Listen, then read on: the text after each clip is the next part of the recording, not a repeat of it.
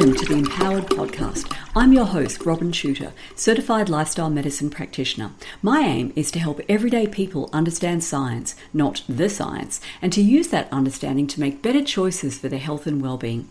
Each episode, I'll be bringing my latest Substack post to you in audio form. For the full visual experience, including graphs, charts, images, and videos, view the accompanying post in my Empowered Substack. And now, let's dive in.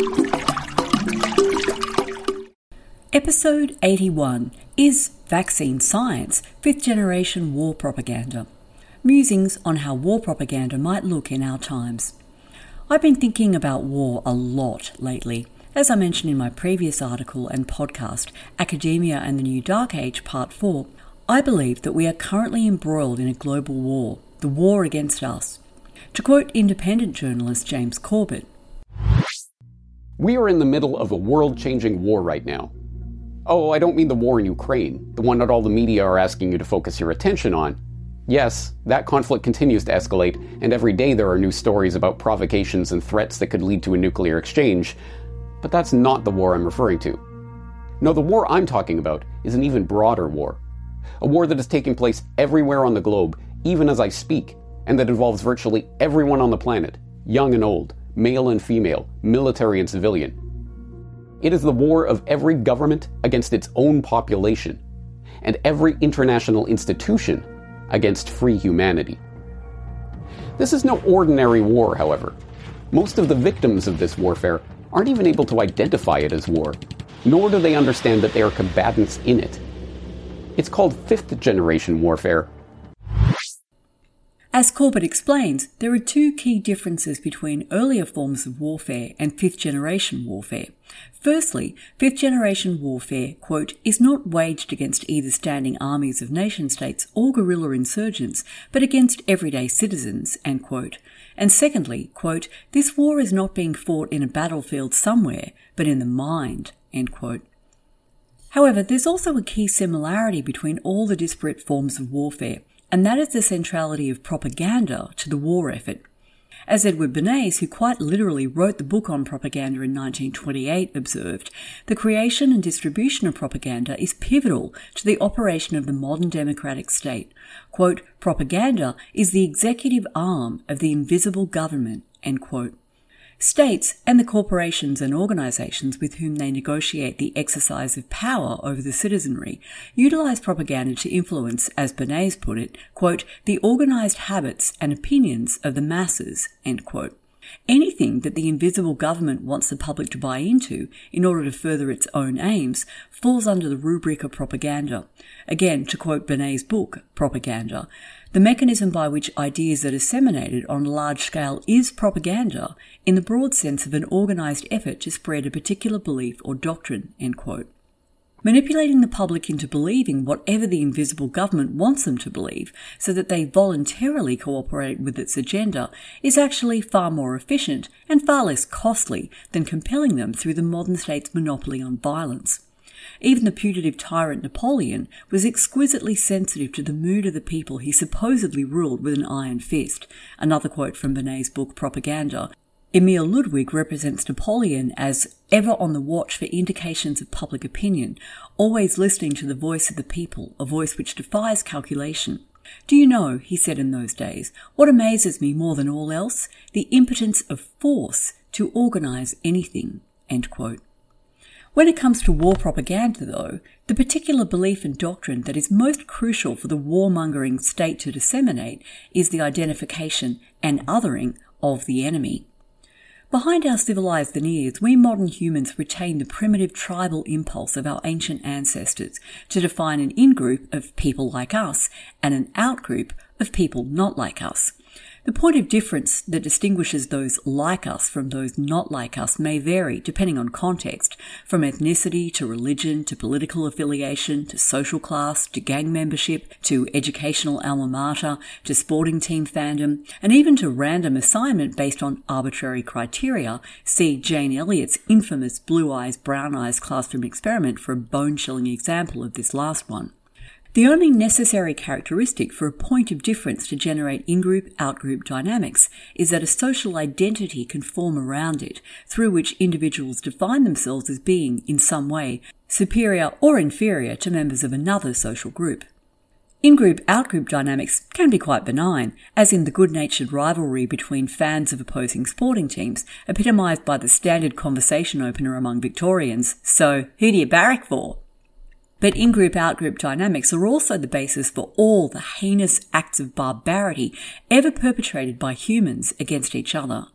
The prejudice legitimized by outgroup bias can, and all too frequently in human history has, metastasized into infrahumanization and dehumanization, which paves the way for enslavement, unpersoning, ethnic cleansing, and genocide.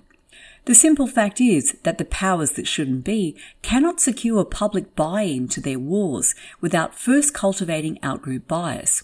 It takes a lot to persuade most humans to kill fellow humans. Hence, war is always waged on an outgroup, whether that outgroup be an enemy of long standing or a synthetic creation of the warmongers.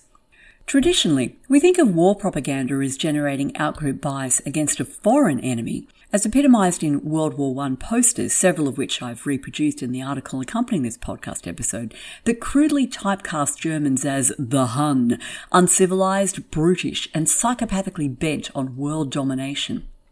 But in fifth generation warfare, the outgroup against whom bias is stoked is just as likely to be within the society targeted by war propaganda. During the manufactured COVID crisis, people who questioned public health policies often found themselves at the pointy end of outgroup bias, especially if they declined the experimental transfection agents. Remember this? We want to make sure that people can discern the truth from the misinformation. And we want to make sure that everyone understands that no one's safe till everyone's safe. No one is safe. No one is safe. No one is safe. No one is safe. No one is safe. Nobody's safe. No one is safe. Nobody is safe. This is a post 9 11 axiom. Safer, but not yet safe. No one is safe. No one is safe. No one is safe. No one is safe from COVID 19 until everyone is safe. If the whole world isn't safe, none of us are safe. No one is safe. No, no one is safe. Nobody is safe until we're all safe. Health experts have been saying nobody is safe. Nobody is safe until everybody is safe. Nobody, Nobody is is safe. safe. The science is clear. None of us are safe. There is no safety. No one is safe. No one is safe. No one is safe. No one is safe until everyone is safe. No one's safe. Nobody is safe. Nobody's safe. No one's safe. We'll never be safe until we're all safe. We are never going to be safe.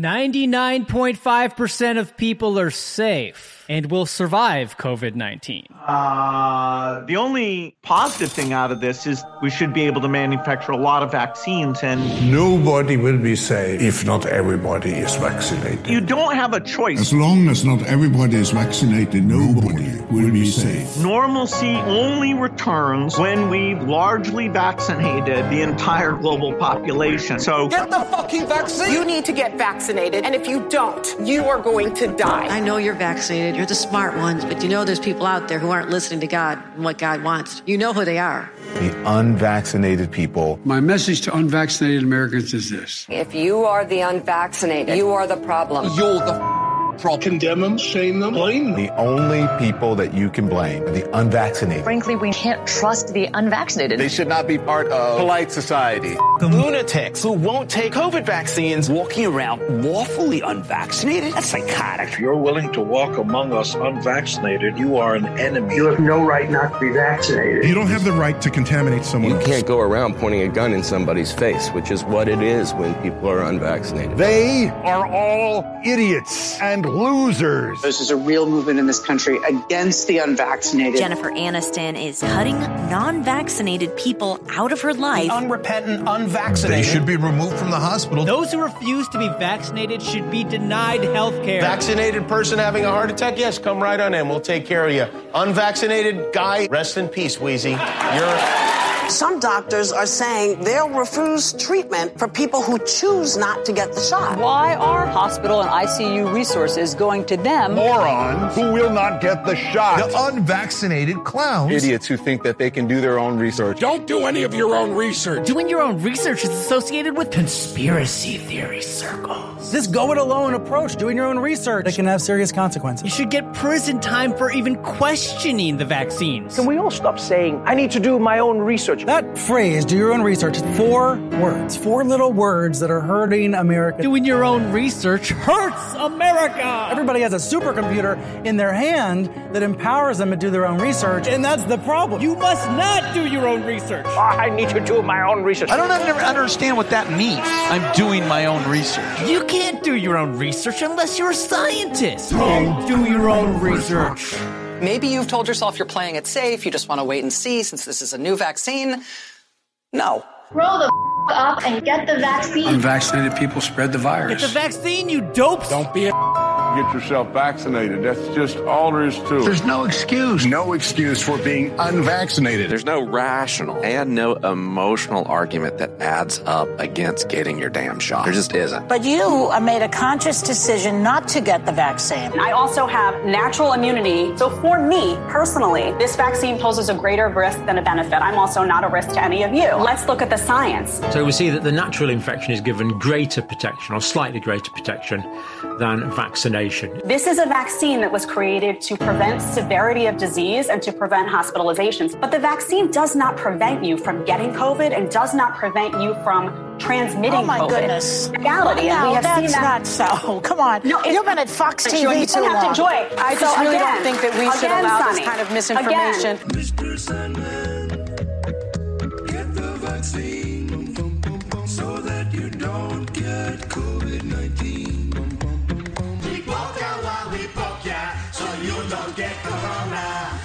Oh, when we poke ya, well, we know you're gonna be, you're gonna be safe from COVID infecting you.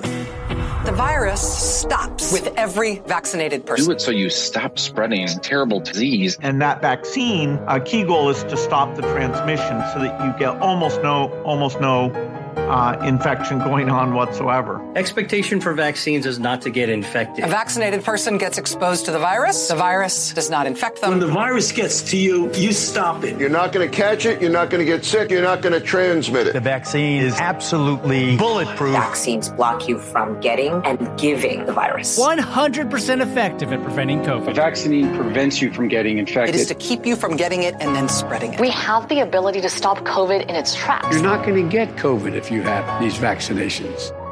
Biden tests positive for COVID 19. When people are vaccinated, they can feel safe that they are not going to get infected. Dr. Fauci tests positive for COVID 19. Vaccinated people do not carry the virus, don't get sick. The CDC director tests positive for COVID 19. Get your vaccine. Pfizer CEO tests positive for COVID. Pfizer CEO tests positive for COVID again. CDC director tests positive for COVID again. Fauci tests positive for COVID again. Joe Biden tests positive for COVID again. Cases up 258%. The majority of these cases are among the vaccinated. And this area is the most vaccinated part of Massachusetts. So many fully vaccinated people are testing positive. So people here are a bit angry. We are all really concerned about what this means long term. I was vaccinated and I got COVID, and almost everyone we know with vaccinations uh, had uh, at least one bout of it. Uh, our vaccines work better than we could have possibly uh, hoped they would work.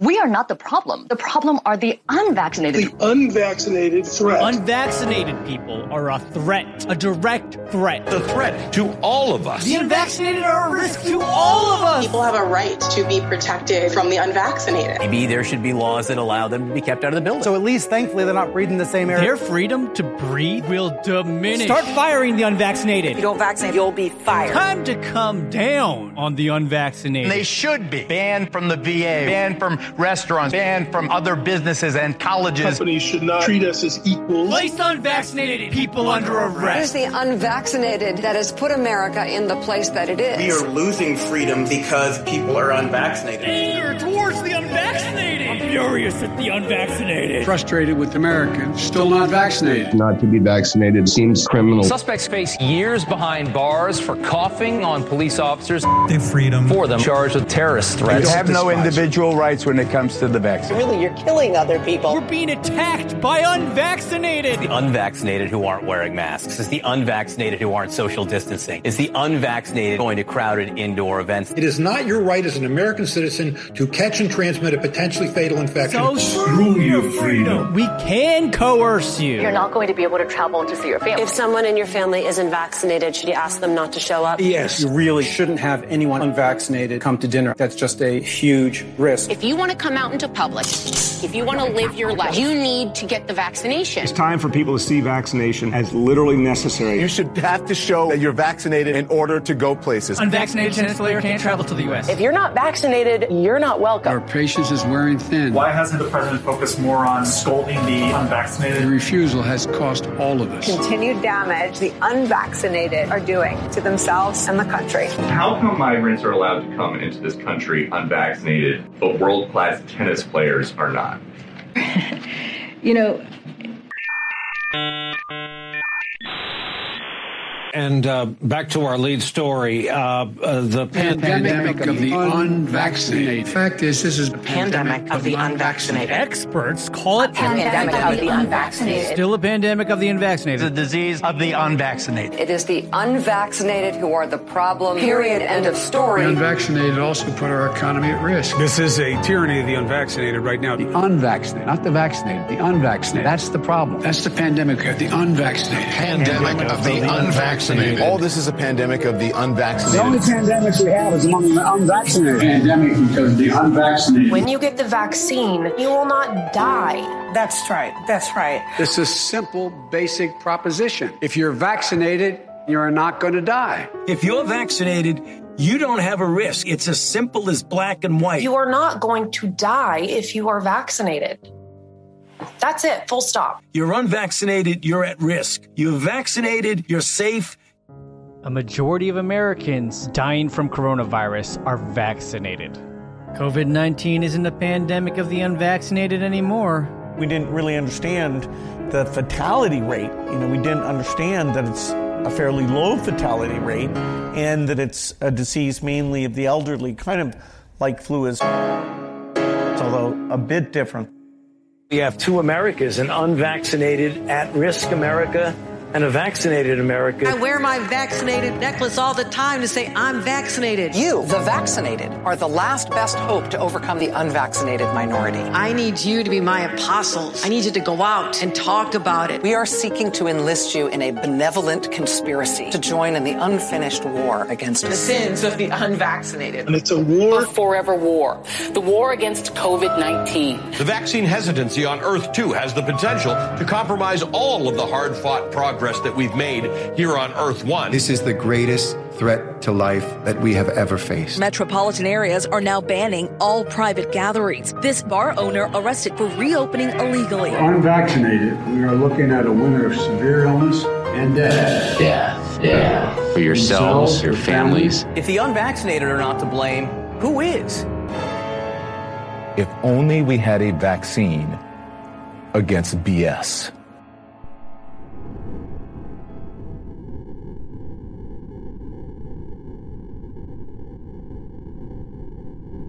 A vital part of preparing for hurricane season is to get vaccinated now. Everything is more complicated if you're not vaccinated in a hurricane.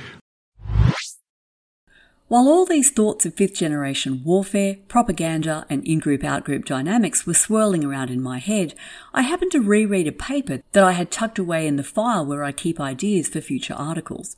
Its subject matter is crisply summarized by the title Discriminatory Attitudes Against Unvaccinated People During the Pandemic. And unlike the sloppy, stupid, anti-science papers that I've discussed in my Academia in the New Dark Age series, and I've got links to part two, part three, and part four of that in the post accompanying this podcast episode, this paper is thorough, thoughtful, and determinedly neutral with respect to its subject matter. You know, like scientists are supposed to be. The authors utilised the YouGov and Ipsos survey agencies to conduct three separate surveys between the 3rd of December 2021 and the 28th of January 2022 of public attitudes toward people who had and had not received a COVID so-called vaccine. Study number one. The first survey involved 10,740 respondents from 21 middle and high income countries that, quote, had widespread access to vaccines against COVID 19, end quote. Countries from all inhabited continents with widely varying governance structures and cultural norms were selected in order to identify both commonalities and differences in the feelings, attitudes, and beliefs that facilitate discriminatory behaviour between vaccine in-groups and out-groups. Respondents were asked questions about how they would feel if a close relative were to marry an unvaccinated versus a fully vaccinated, at least according to definitions at the time, person, and further questions intended to elicit the degree to which fear of infection and perceptions of untrustworthiness and lack of intelligence contributed to prejudicial attitudes. As you may remember, the articles that I discussed in Part 2, Part 3 and Part 4 of my Academia in the New Dark Age series dutifully regurgitated the medical misinformation that near universal uptake of the so-called COVID vaccines could end the pandemic by contributing toward community immunity. In stark contrast, the authors of this article freely admit that harbouring greater fear of getting infected by an unvaccinated than a vaccinated person made zero sense at the time they conducted their survey. Quote, note that during the collection of these studies, the vaccine evading Omicron variant was dominant, and vaccine induced immunity against infection spread was waning in most societies. This increased the chances of being infected by vaccinated people, and therefore decreased the risk of interacting with unvaccinated individuals relative to vaccinated individuals. End quote. I would further note that thanks to a Freedom of Information request, we now know that there was never a time when the COVID injections could have ended the pandemic, and the so-called authorities knew this from the very beginning. An email from now former CDC Director Rochelle Walensky, dated the 30th of January 2021, that is just a couple of weeks into the vaccine rollout, reads as follows. Dear all, I had a call with Francis Collins, the now retired Director of the National Institutes of Health. So I had a call with Francis Collins this morning, and one of the issues we discussed was that of vaccine breakthroughs. This is clearly an important area of study and was specifically called out this week in an article which was published in JAMA Network. Should we discuss what is the best next step forward? Francis is also discussing with Tony, that is Tony Fauci. Thanks all, Rochelle. Despite clear evidence that the much vaunted COVID vaccines were miserably failing to deliver, the survey results demonstrated a startling degree of antipathy directed against the unvaccinated by the vaccinated, but not vice versa. I've reproduced figure 2 from the article in the post accompanying this podcast episode, and you'll see from the charts that the countries in which vaccinated people held the most hostile attitudes toward the unvaccinated were in descending order Malaysia, Australia, China, the UK, the US, Germany, South Africa, Denmark, India, and then Spain. The exclusionary attitudes that the vaccinated held toward the unvaccinated were also compared to exclusionary attitudes toward immigrants from the Middle East, a group subject to high levels of discrimination in many Western countries. In the author's own words, they found that, quote, vaccinated people express discriminatory attitudes towards unvaccinated individuals at a level as high as discriminatory attitudes that are commonly aimed at immigrant and minority populations. By contrast, there is an absence of evidence that unvaccinated individuals display discriminatory attitudes toward vaccinated people, except for the presence of negative affectivity in Germany and the USA exclusionary attitudes towards unvaccinated individuals among vaccinated people, 13 percentage points, is two and a half times greater than exclusionary attitudes toward Middle Eastern immigrants, 5 percentage points. Unvaccinated targets face significantly more exclusionary reactions compared with immigrants in 11 out of 21 countries, whereas immigrants do not face significantly more exclusionary reactions in any of the countries. End quote. Fear of infection was the biggest contributor to the exclusionary attitudes of the vaccinated toward the unvaccinated, again, despite the fact that it was publicly acknowledged by health authorities at the time the survey was conducted that the so-called vaccines were not effective at preventing infection or transmission. The perception that unvaccinated people were incompetent and unintelligent for not having accepted the magic shots that failed to deliver on any of the promises made for them also made major contributions to exclusionary attitudes. How ironic. Study number two. For the second survey, 3,045 respondents from six countries Germany, India, Indonesia, Morocco, South Africa, and the UK were asked to rate fictitious individuals that vary in terms of vaccination status and other attributes on a seven point like to dislike scale. The comparison group for this study was switched from Middle Eastern migrants to a set of four groups subject to high levels of prejudice drug addicts, ex convicts, people with mental illness, and atheists. As you'll see from figure 4, which I've again reproduced in the article accompanying this podcast episode, vaccinated people expressed high levels of antipathy toward unvaccinated people, whereas, with the exception of Germany, unvaccinated people did not evince dislike of vaccinated people. Furthermore, on average, the level of antipathy that vaccinated people expressed toward the unvaccinated was higher than that directed at atheists, people with mental illness, and ex convicts, and comparable to the level of dislike for drug addicts. Now, I've asked myself why unvaccinated Germans were outliers in terms of actively disliking the vaccinated. I don't know for sure, but once again, in the post accompanying podcast episode, I've included a couple of clues, photographs provided by the American playwright and satirist and long-term resident of Berlin, the inimitable C.J. Hopkins. I really do encourage you to go take a look at that article because it's difficult to describe these photos. But the, the first is a, a Christmas shop front with a Santa hanging in the window and a bunch of Christmas things on display. And then written rather crudely on the windows of this shop are the German words Ungeimpfte unerwünscht, which translates to unvaccinated unwelcome. The next photo shows a wall on which the words Ungeimpfte ins Gas have been crudely spray painted. The English translation is gas the unvaccinated. So make of that what you will. Study number three. The third survey aimed to discover whether discriminatory attitudes extend into the domain of publicly recognized rights, and hence was conducted in the US, a country founded on the recognition of fundamental rights and freedoms. 1,448 respondents were asked questions to elicit their degree of antipathy toward the corresponding vaccine outgroup, along with their attitudes toward the outgroup's freedoms of movement, residence and speech, and access to citizenship and unemployment benefits if eligible. Now, I've reproduced figure 5 from the study in the post accompanying this podcast episode, and as this figure shows, vaccinated people expressed marked antipathy toward the unvaccinated and strong support for abrogation of their constitutionally enshrined rights and legally established entitlements. In stark contrast, unvaccinated people expressed mild dislike of the vaccinated and no desire to curtail their rights and freedoms. To sum up, people who had complied with the authorities' advice, exhortations, bribes, and in many cases mandates to accept an experimental injection with no long term safety record harboured discriminatory attitudes toward people who had not complied and were in favour of curtailing their fundamental human rights even at a point in the manufactured crisis at which it had become glaringly obvious that the so-called vaccines were utterly failing to stop infection, transmission, serious illness and death, no matter how high the take-up rate or how many booster shots were added to the definition of fully vaccinated.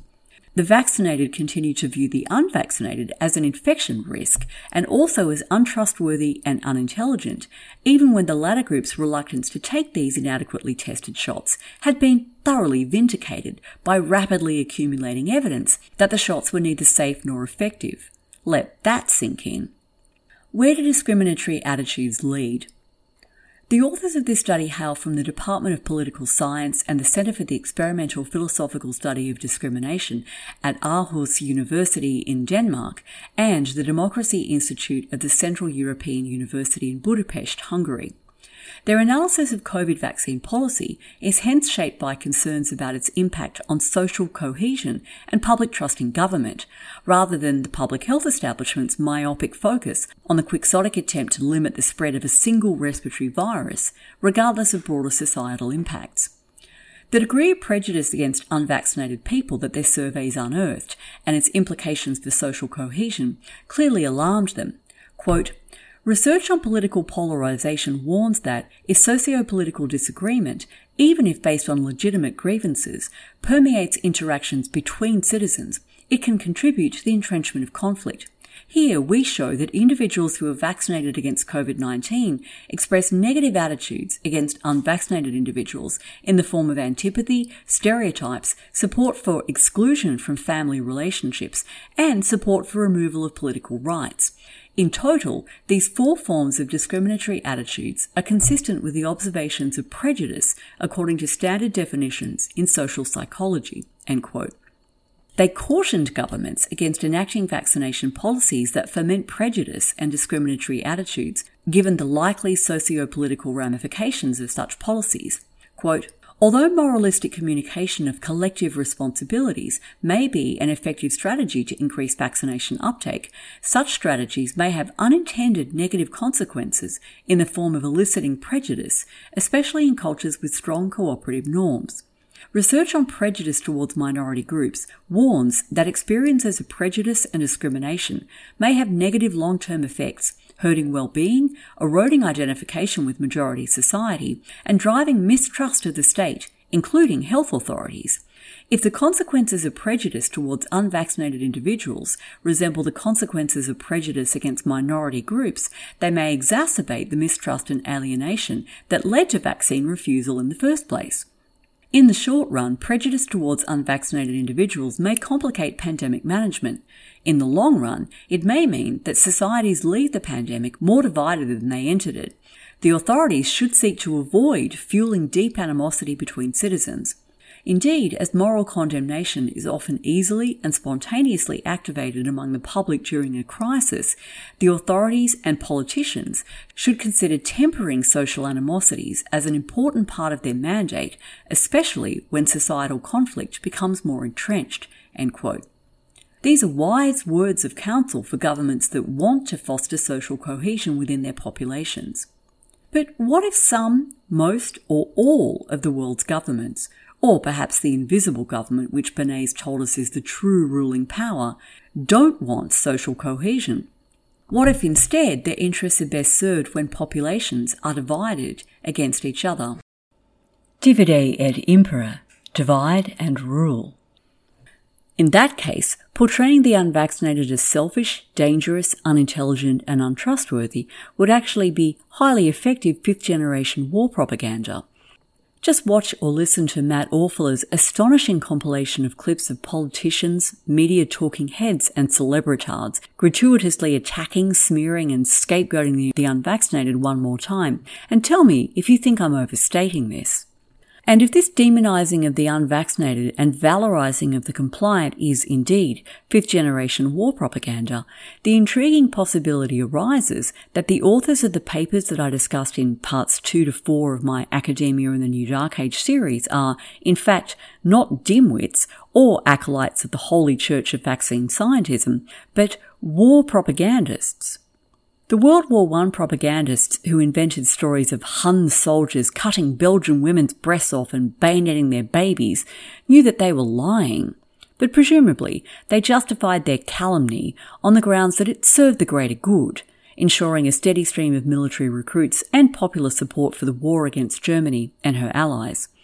Nayirah al Sabah knew she was lying when she testified before the US Congress that Iraqi soldiers had removed scores of Kuwaiti babies from incubators and left them to die. But presumably, she justified her false testimony on the grounds that it served the greater good, galvanizing the American public into supporting the Gulf War against Iraq. If the authors of the profoundly unscientific, rabidly pro vaccine articles that I dissected previously are indeed war propagandists, what is the greater good that they believe they are serving? A superficial answer to that question would be that they actually believe that near universal vaccination would improve public health. But what if the real greater good that they believe in is that the generation of discriminatory attitudes, prejudice, and intense antipathy against the unvaccinated, in other words, turning them into a vilified outgroup, will facilitate the divide and rule strategy that is currently undermining liberal institutions of governance and tiptoeing so-called Western democracies toward totalitarianism. What if the greater good that they're working toward is the recruitment of an army of militant pro-vaxxers who can be mobilized by the state at will against anti-vaxxers? What if the vaccine war propagandists want to fuel deep animosity between citizens because it serves their true purposes? What if they already know that shops spray painted with ungeimpfte unerwünscht are barely a step away from the signs in German store windows in the 1930s Juden sind hier unerwünscht, Jews not welcome here. And what if, because of this, they have no intention of modifying policy and messaging in order to temper social animosities? If that were the case, it would be up to us to break through the fifth generation war propaganda with our own messaging that emphasized our common humanity and exposed the anti-human motivations of the war propagandists. I don't pretend to know how to do that, but I think we could do a lot worse than to listen to a man who, impelled by family history and his own life experience, has thought deeply about how to heal the divides between people that are generated by warmongers of all stripes. President Kennedy understood that peace begins with our basic attitudes and beliefs. He spoke of the futility of passively waiting for the other side to become enlightened we, quote, we must examine our own attitudes, he said, as individuals and as a nation, for our attitude is as essential to theirs. End quote. He, we should, he said, begin by looking inward. Yes, back in 1963, a politician really said that. A political leader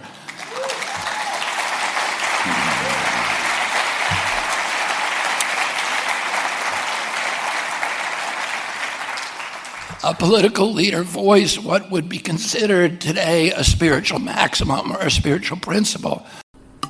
Thanks for listening. If you enjoyed this episode, please share it with a friend and on your socials, and make sure you subscribe to my empowered Substack so you never miss a post.